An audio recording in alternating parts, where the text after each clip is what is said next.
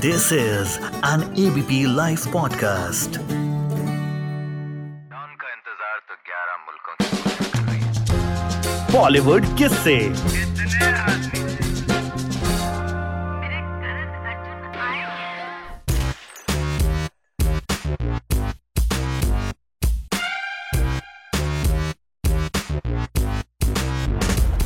एक बार क्या हुआ? दिलजीत दोसांझ के सीए ने उन्हें फ़ोन किया और पूछा कि, ओ पाजी, जो आपने प्लेन खरीदा है, उसके पायलट की सैलरी कितनी है तो बताओ।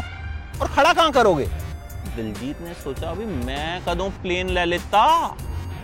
हुआ ये था कि दिलजीत को अपनी एक पंजाबी फ़िल्म की शूटिंग के लिए राजस्थान जाना था। वहाँ कोई फ़्लाइट जाती नहीं थी। तो दिलजीत के लिए प्राइवेट जेट का इंतज़ाम किया गया। प्राइवेट जेट से दिलजीत ने एक फ़ोटो ट्वीट कर दी और लिख दिया new beginning in private jet अब भाई, नई फ़िल्म की शुरुआत प्राइवेट जेट में कर रहा हूँ। अंग्रेज़ी वैसे टाइट है पाजी की, पर इस वाली अंग्रेज़ी में कोई दिक्कत नहीं थी।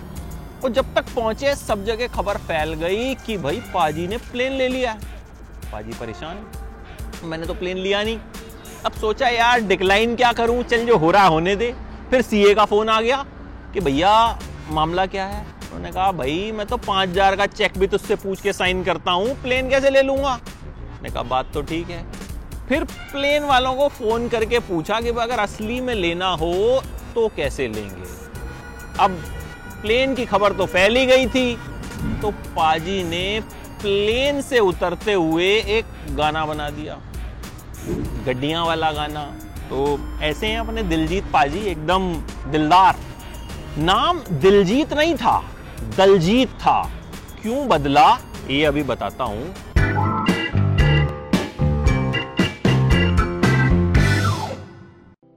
देखिए भाई, पंजाब के जलंधर में पैदा हुए दोसांझ कला नाम का गाँव था, इसलिए दलजीत दोसांझ थे। पापा पंजाब रोडवेज़ में काम करते थे और मम्मी हाउसवाइफ थी। अब परिवार के पास बहुत ज़्यादा पैसा वैसा तो था नहीं।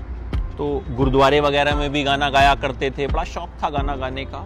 और लोकल फ़ंक्शंस में स्कूल में जब मौका मिलता था परफॉर्म करते थे, और पढ़ाई जो है, पैसों की वजह से ही पूरी नहीं कर पाए। बारहवीं के बाद ही पढ़ाई छोड़ दी। वो कहते हैं बारहवीं भी शायद पूरी नहीं कर पाए थे।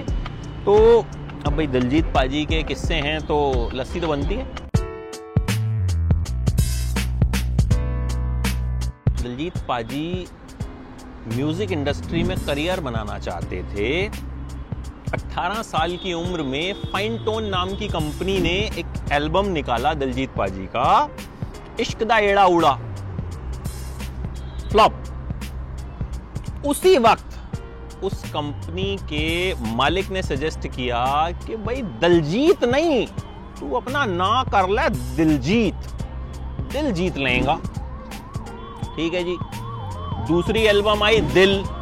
वो भी फ्लॉप फिर जाकर जो तीसरी एल्बम आई, स्माइल।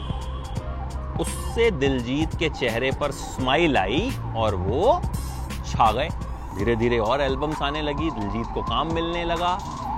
उसी दौरान एक बार क्या वाक्य हुआ था, इनके किसी गाने से कुछ लोग नाराज़ हो गए थे।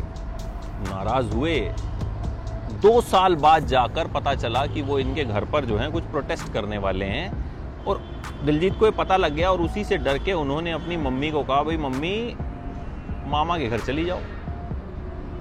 वो दिन था और आज का दिन है। दिलजीत अपनी फैमिली के बारे में कभी बात नहीं करते, कभी उनकी पिक्चर्स पोस्ट नहीं करते। हालाँकि सोशल मीडिया पे बहुत एक्टिव रहते हैं, बहुत बहुत मज़ेदार वीडियोस पोस्ट करते हैं। मतलब देखकर आपका दिल खुश हो जाता है। खैर गायकी चल रही थी, जो उनका पहला प्यार है, आज भी है। फिर पंजाबी फ़िल्मों में काम शुरू किया द लॉयन ऑफ़ पंजाब पहली फ़िल्म सुपर फ्लॉप। लेकिन पहली फ़िल्म का एक गाना सुपर हिट हो गया। लक 28 कुड़ी दा पहली फ़िल्म का गाना था जो सुपर हिट हुआ, फ़िल्म फ्लॉप हो गई, लेकिन फ़िल्मों में एंट्री मिल गई। उसके बाद पंजाबी फ़िल्मों में काम जो है, वो शुरू कर दिया। जट एंड जूलियट उसके बाद हिट रही और फिर धीरे धीरे फ़िल्में जो है मिलने लगी। पंजाबी सुपरस्टार बन गए। फिर हिंदी फ़िल्मों में एंट्री हुई। उड़ता पंजाब के लिए उन्हें कॉन्टैक्ट किया गया। सरताज नाम का किरदार। अब सेट पर जब आए तो लुक टेस्ट सबका लिया गया, इनका नहीं लिया गया। इनसे कहा गया कि, भाई, हमें तो इसके लिए आप ही के जैसा बंदा चाहिए तो आपका लुक टेस्ट तो होने से था अब सेट पर पहले दिन हुई करीना से मुलाकात। दिलजीत उस दिन बड़े खुश थे कि आज करीना नाल शूट करांगा। दिलजीत को लगा, भाई पता नहीं क्या कहेंगी, बताता हूँ, पराठा हमारा आ गया है। भाई दिलजीत के किस्से हों और सफ़ेद मक्खन के साथ जो है, क्या भैया? नहीं नहीं थैंक यू भैया.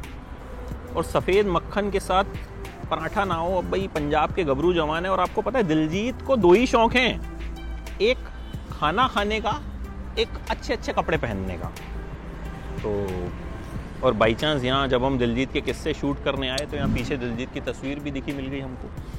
तो मैं बता रहा था कि करीना कपूर से जब उनकी मुलाकात हुई तो करीना कपूर ने उनसे कहा कि भाई मेरा जो स्टाफ है, वो आपका बहुत बड़ा फ़ैन है। ज़रा उनके साथ तस्वीर खिंचवा लीजिए। दिलजीत बड़े खुश हुए। हालाँकि उनको पता था कि बड़ी स्टार हैं और मुझे कंफर्टेबल करने के लिए ऐसा कह रही हैं। लेकिन जो भी था करीना के साथ फ़िल्म की, उड़ता पंजाब, और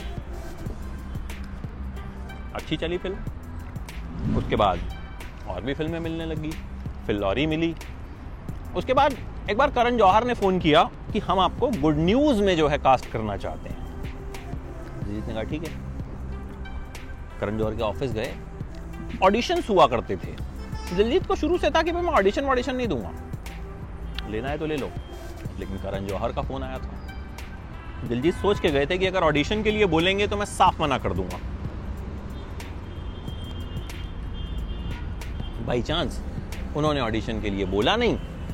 दिलजीत का सिलेक्शन हो गया। ज़बरदस्त सुपरहिट रही फ़िल्म और छा गए दिलजीत उस फ़िल्म में भी।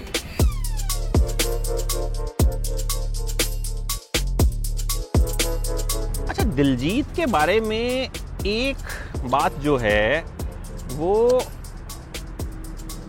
आपको और बताना चाहूँगा कि दिलजीत को ना इंटरव्यू देना अच्छा नहीं लगता। उनको लगता है कि मुझे अपने बारे में नहीं बताना चाहिए। इसलिए जब मैं दिलजीत के बारे में रिसर्च कर रहा था, कहीं उन्होंने अपने बारे में बोला ही नहीं है। बड़ी मुश्किल से ये सब चीज़ें जो हैं, मुझे पता चली उनके बारे में कि भाई, कपड़ों का बहुत शौक रखते हैं। बैंक बैलेंस बिल्कुल नहीं है। कहते हैं, जो कमाता हूँ, सब बढ़ा देता हूँ। और डर लगता है कि जिस दिन चलना बंद हो जाऊँगा उस दिन क्या होगा उनका कहना है कि कई पंजाबी सितारों के साथ तो ऐसा होता है कि छः महीने में ही करियर ख़त्म हो जाता है। तो अगर मेरे साथ भी ऐसा हुआ तो क्या होगा? लेकिन जो भी है, इन दिनों दिलजीत दो हैं, दलजीत से दिलजीत बने सबका जो है खूब दिल जीत रहे। हैं और उम्मीद यही है कि आने वाले टाइम में भी इसी तरह से दिल जीतते रहेंगे। फ़िल्मों और गानों से तो जीत ही रहे हैं और सोशल मीडिया पर जो अपने मज़ेदार से वीडियोस डालते हैं स्नैपचैट पर जो डालते हैं, उससे उनकी फॉलोइंग जो है बहुत बढ़ रही है। एक और ख़ास बात, अपने फैंस से बहुत कनेक्ट होते हैं। उन्हें सोशल मीडिया पर उनके जो भी फैंस लिखते हैं, सबका नाम पता पता रहता है कि इस दिन इसकी डीपी चेंज हुई थी, इस दिन इसका ये हुआ था। तो बहुत ग्राउंडेड इंसान है। इसी तरह से वो ग्राउंडेड रहें, दिल जीतते रहें और ये पराठा भी बिल्कुल दिल जीतने वाला है तो मैं ये इंजॉय करता हूँ good bye